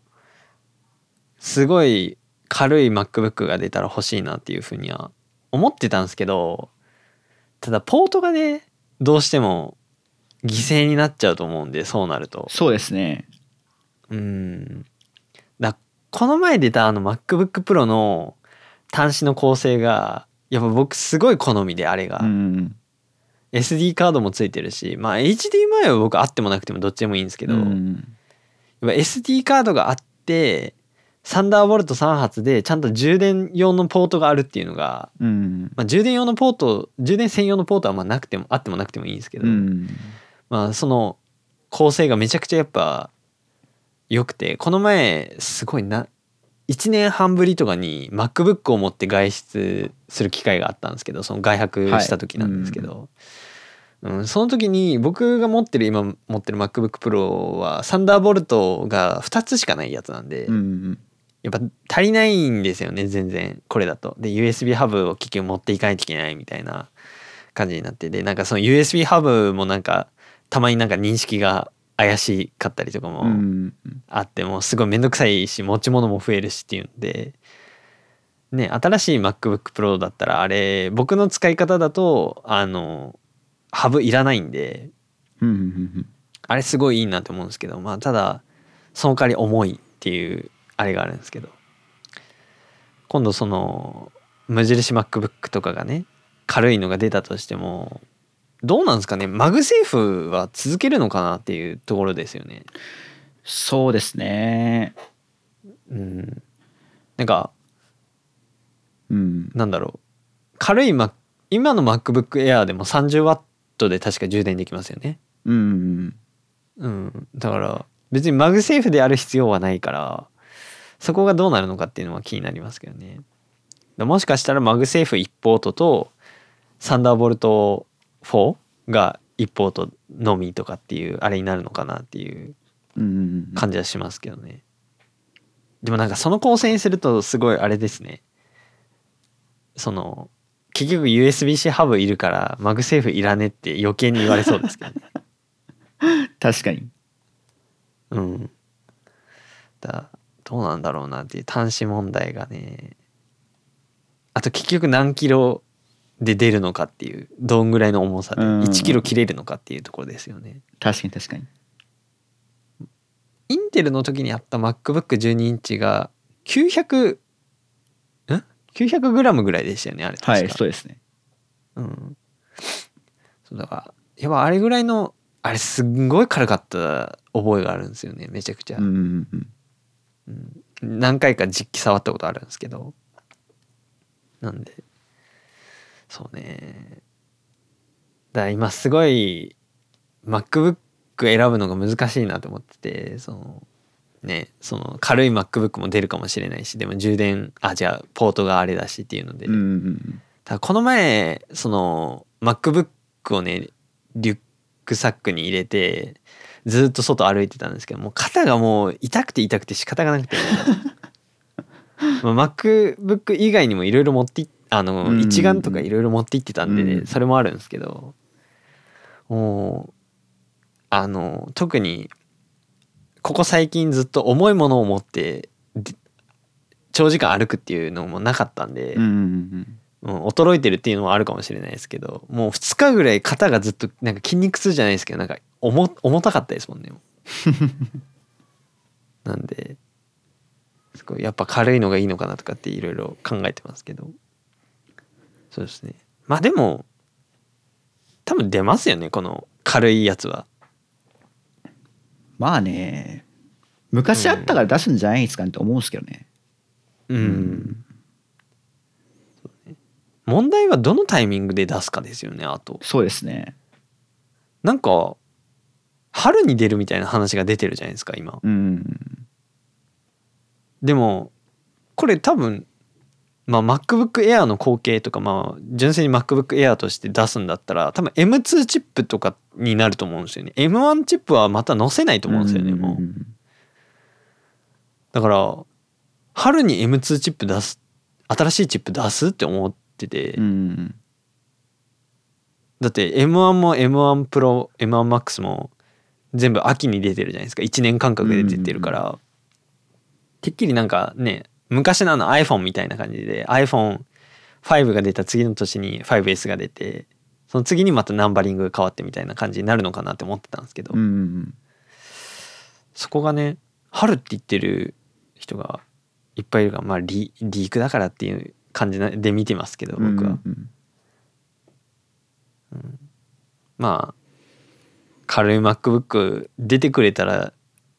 あれですね、喜ぶ人はかなり多いと思いますね。で、まあ、僕が来年出てほしいものとかっていうので言うと、あのカメラですね。一眼カメラ、ミラーレス一眼なんですけど、うんうん、2000万画素以上で 4K60fps が無制限で撮れるミラーレスはいい加減出てくれないかっていうところがあって、ね、ないんですね。まだこれないんですよね、ないっていうか、うん、米印付きでありなんですよね。なるほど、うん、っていうのも僕の中で一番今理想に近いのが、うん、ソニーの α7 IV、 この前出たばっかの α7 IV っていうミラーレス一眼と、うんうんうん、パナソニックが出してるルミックスの S5 っていうのが、うんうん、これ僕の理想に近いかなっていうふうに思うんですけど、この両機種とも 4K の、60fps になるとクロップされちゃうんですよ。ああ、なるほど。画角がね狭まっちゃう、うんうんうんうん、センサー全部使ってくれないっていう、うんうんうん、30fps だと確かフルフレームで撮ってくれるんですけど、うんうんうん、60fps にしちゃうとクロップされちゃうっていうのがあって、でクロップはまあオンオフできればシーンによってはね、遠くを撮りたい時とかクロップ使った方が焦点距離稼げるんでいいと思うんですけど、うんうんうん、ただオフにね、基本的にはオフで撮りたいんで、うん、っていうのがあって、その理想がね叶えられるカメラっていうのがなかなかないので、うんうんうんうん、2000万画素以上で 60fps、 4K60fps 撮れるフルサイズミラーレス一眼でいうとキャノンが EOS R6 っていうのを出してますけど、うん、それは今度無制限では撮れないんですよね。そうですね、キャノンはね、うん、そうキャノンは熱停止問題っていう、うん、ものがあるのでなかなかねないなっていう。ただなんかもうそうこう悩んでるうちになんかもう 4K ってもうなんか当たり前になってきてるじゃないですか最近、うん、ガジェット系、まあ、ガジェット界隈だけですけどねまあそうなんですけど、そうですね、うん、そうガジェット界隈で言うと 4K で撮れるっていうのはなんかもう当たり前でしょみたいな、ね、4K で撮って 4K で出すのは当たり前だよねみたいな感じの流れになってるんでねえ、そのタイミングになっても出ないってことはもうあれなのかなっていう、その静止画と動画は切り分けて考えた方がいいのかなって若干ちょっと諦め始めてはいるんですけど、うんうんうん、うん、例えばソニーでいうと α7S の、うんうん、3第3世代のやつが去年かなに出てましたけど、うんうん、あれは 4K60fps でフルフレームで無制限で撮れるんですよ、はい、ただ画素数が1200万画素なんですねあれ、うんうんうん、っていうところがあるんで、もうそこは切り分けないといけないのかなって思ってて、僕は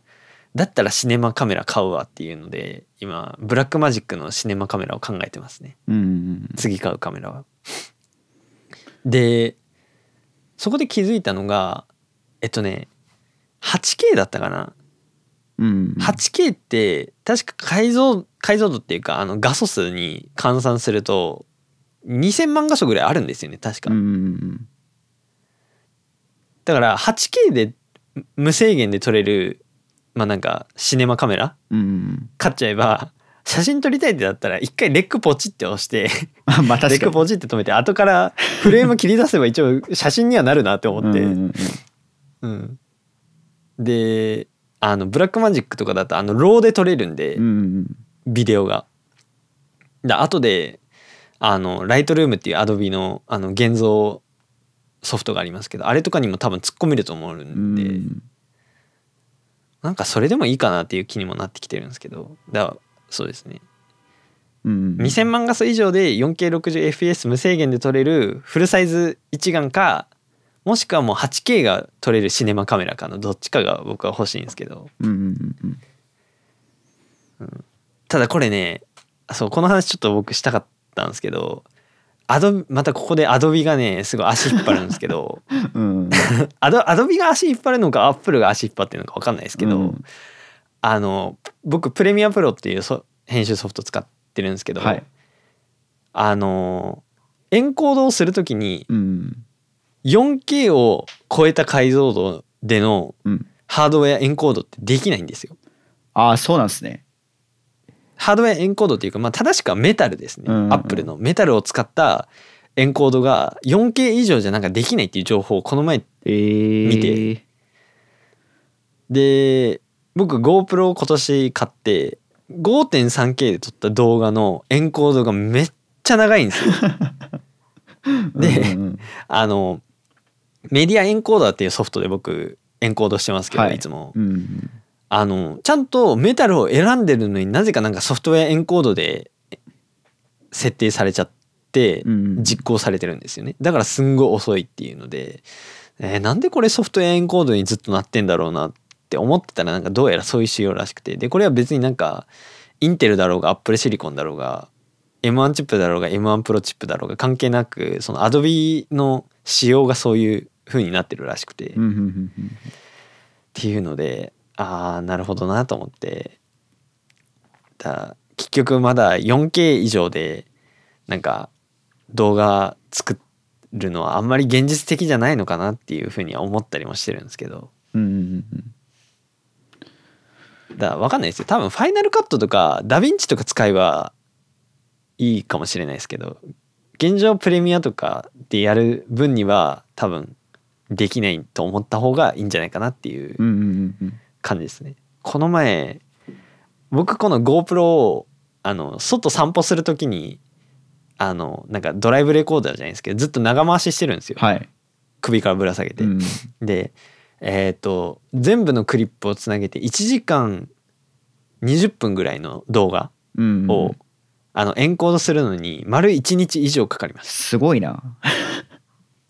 それはですね 5.3K ですね。そうです、 5.3K60fps の1時間半ぐらいの動画を書き出すのに30時間ぐらいかかりました。すごいな寝る前にエンコードポチって始めてで次の日会社に行って会社に帰ってきてもまだやってましたでその次の日の朝もまだやってて、うん、出社する前ぐらいになって予約終わってましたね。びっくりしました。ってことはあれですね実時間の、まあ、ほぼ30倍とかそのぐらいですよねそうっすねすごいな。多分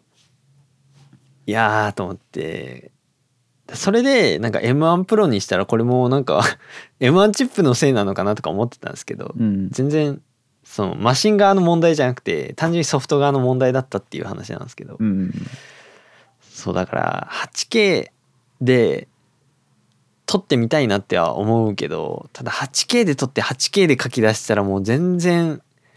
動画が更新できなくなっちゃうから悩ましいなっていう感じであるんですけどね。だって 5.3K の1時間半で1日以上かかるって 8K60fps で、まあ、僕が作る動画だと平均 12,3 分とかなんで、うん、でもやっぱ1日以上かかりそうですよねなんかソフトウェアエンコードでやったら。ソフトウェアちょっとねやっぱりそれこそ、うん、やっぱそういうとんでもないことしようと思ったらやっぱ結局 Windows になるんですかねやっぱり。そうなんですよ、うん、そうなんですよね。そうそうそうだから難しいなっていう感じですよね、うん、本当に、うん、だまあちょっとカメラはまだちょっと悩んでるんですけど、でももういい加減変えたいんでカメラは、はい、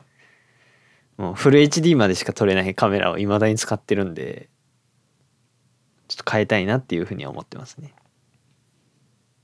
でまあ来年どうなるのかっていうのにちょっと近い話なんですけど、なんか来年何買いたいかとかっていうのありますか？いやーなんかさっき僕その無印の MacBook 話しましたけど、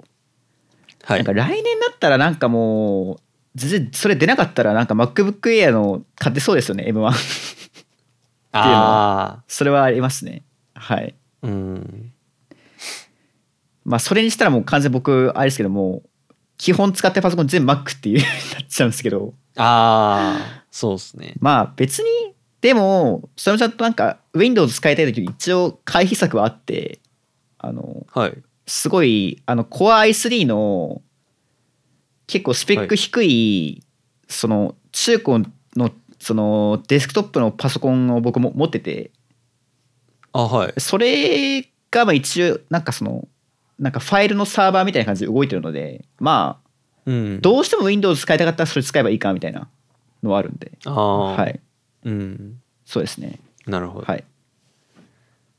大学とかでなんか、うん、あれ Mac 使うとなんか支障が出たりとかっていうのはないんですか？なんかいやでもやっぱりその例えば僕その情報系の学部通ってるんですけど、はい、先生の説明とかは基本やっぱ Windows で進めますよね。いろいろとそのプログラミングやりますってなったらそのこういうソフト入れてとかあるじゃないですか。そういうの基本はまず Windows ベースで始まるんですよ。で Windows ベースで進め始まってで Mac の人はなんかこれやってみてみたいな感じなんで、はいはいはい、やっぱちょっと、うん、リテラシー低い人はちょっときついですね Mac は多分。うん、ですよね。はい。でも一応なんか Mac の人に対してもなんか教えてくれるっちゃ教えてくれるんです、はい、そうですね。なんか Twitter かなんかで見たんですけど、なんかうちの学校ではなんかもう Windows 推奨ですみたいな、なんか Mac 買った人はもう知らないですみたいななんかもうありましたね大学の面倒見ませんみたいな、はい、のが学校に貼ってたみたいな、なんかツイートを昔見て、うん、と思って、やっぱまあ基本そうだよなっては思ったんですけど、うん、そうですね、うん、そうだ。僕も高校生の時に大学進学するっていうタイミングで、まあ、みんなパソコンとかまあ買う人いるじゃないですか、うん、大学に入る前に。でその時にMac 買いたいって言ってた女の子がいて、うん、で何がいいと思うみたいな感じでこう聞かれたんで、てか Mac じゃないとダメなのって僕返したんですけど、うんうん、Windows にした方が絶対入ってから楽だと思うよっていう風に言ったんですけど、うん、でもなんかどうしても Mac が使いたいみたいなこと言ってたんで、まあじゃあいいんじゃないっつって、うん、MacBook Pro 買ってましたけど、うん、タッチバーがちょうど確かタッチバーがついたモデルが出た頃とかだったんじゃないかな、うんうんうん、でそれ買ってましたけど、なんかこの前久々にその人と話する機会があったんですけど、なんか今でも使ってるみたいな感じで言ってたんで、ちゃんと使えてるんだなと思って一応安心はしたんですけどね、うん、そうですね。やっぱ Mac はまあ専門的なことしなければまあセーフみたいなところありますよね。うん、そう。あとあれね、Mac 使うのはいいけどとりあえず Windows の操作をマスターしてからにしといた方がいいよっていうのは思います。そうですね、確かに、うん、ほとんどやっぱり日本で動いてるパソコンってやっぱ Windows ですしね、やっぱりそうなんですよね、うん、そうだから Windows にちゃんと慣れ親しんだ上で Mac に移行というか、うん、Mac 使うのはまあいいんじゃないっていうふうに思うんですけどね、うん、僕がそれで苦労した口なんでまあ、Windows 全く触ったことなかったわけじゃないですけど、はい、そんなにがっつり使ったこともなかったのにいきなり Mac だったんで、うんうんうん、僕の場合は入った学校がそもそも Mac を推奨というか Mac があれだったんで基本だったんで、うんうん、完全にもう MacOS に毒されたんで今の会社に入ってから結構苦労したんですけど、うんうんうん、苦労したっていうか今でも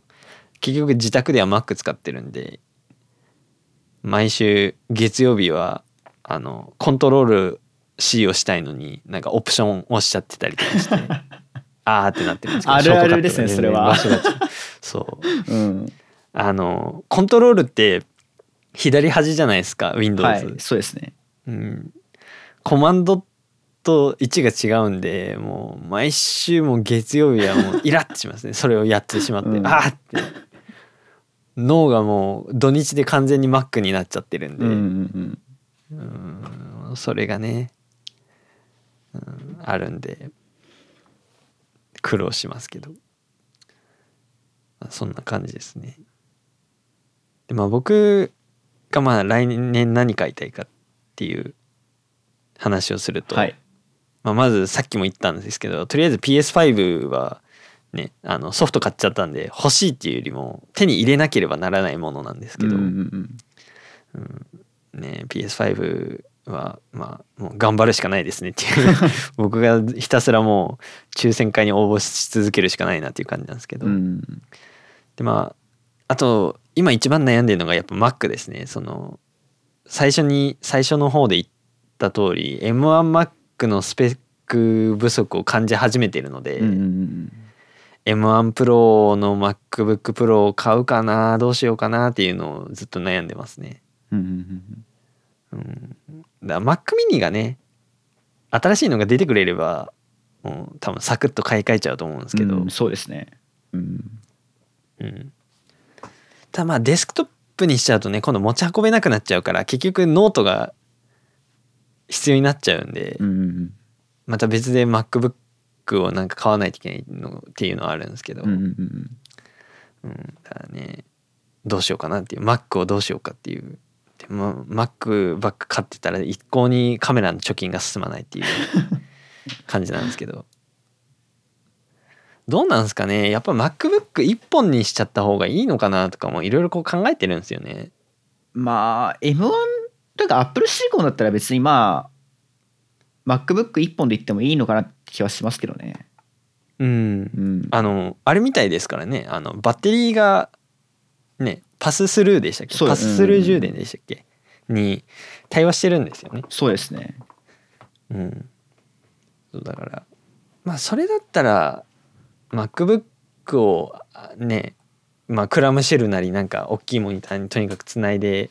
デスクトップ的な使い方にしてもまあいいのかなとかも思うんですけどね。そうですね、うん、今実際そうされてるんですもんねネクサスさんは。まあね知ってますけど僕インテル Mac なんでね多分これ死んでますよ多分1年とかやってたらバッテリー終わってますようんでちょっとそれに関連する話だとこの前今村健太さんがねはい、MacBook Air 1年間もうゴリゴリにクラムシェルで動画編集して使ったけどバッテリーが 91% だったみたいなツイートしてたんで、うん、あやっぱりそれ本当に持つんだなバッテリー、うん、持つんだなと思いますねそれで、うん、はいそうですよね。クラムシェルほぼクラムシェルつなぎっぱの状態であれぐらいしか劣化しないっていうのはまあインテル Mac 僕も使ってたんで分かるんですけど、うん、結構優秀だなっていうふうに思いますけどね、うん、ちょうど僕の前使ってた MacBook Pro も1年ちょっと使ったタイミングでもうあれが出たんでうん、バッテリーの交換修理っていうステータスが出ちゃってたんで確か、はい、うん、だからやっぱパススルー充電はすごいんだなっていうふうには感じましたけどですね。だからまあ MacBook Pro あと1年にまとめた方がね結局フォントとかの管理が楽なんですよね。そうですね、うん、そうだからこの前このMac mini で編集してたデータを MacBook でやるっていうのは別にただ外付けの SSD にデータ移してあげればいいだけなんでいいんですけどフォントだけはどうしても本体に入ってないと使えないんで、はい、この前なんかありましたねそれがなんか MacBook で編集しようと思ったらなんかフォントが入ってませんみたいなんで全部作ってた途中のテロップが全部デフォルトのなんか平木のかなんかに全部置き換えられてましたでわーと思って一個一個修正しましたけど結局そうだからね、1台でまとめた方がまあ楽っちゃ楽なんですけどね、うんうんうん、そうだ、ちょっとそこは悩んでますね。もしかしたら M1 Pro の MacBook Pro 1台ボンって書いて、もうそれに大きいモニターつないでとかやっちゃうかもしれないなっていう、うんうん、M1 Pro はあれですからね、あの外部モニター2枚出力できるんで、そうですね、うんうん、2枚出力できればまあ僕はいいかなっていう感じなんで、3枚までは僕もいらないんで、うんうん、まあというかその MacBook Pro 自体のモニターもありますしね。そうそうそうそうそう、うん、でね、クラムシェルで使うのももったいないじゃないですか、あんな綺麗なモニターがついてるのに閉じちゃうっていうのもね、うんうん、であとあのタッチ ID も使えなくなっちゃうんで閉じちゃうと、うんうん、だからそうですね、僕は多分開いてなんかスタンドかなんかに立てて使うタイプになると思うんですけど、うんうん、なんでまあ実質3画面になるんで、うんうん、まあもう1枚モニターを買ったとしてもまあ余裕があるっていう感じで、うんうん、僕はいいかなっていうふうに思ってますけど、まあそんな感じですね。はい、はい、じゃあまあそういうところでしょうか。はい、ちょうど2時間ギリいかないぐらいで、そうですね、締めましょうか。はい、はいはい、ということで今回はライフイズガジェット第9回で、2021年のね、まあ振り返りの回ってことで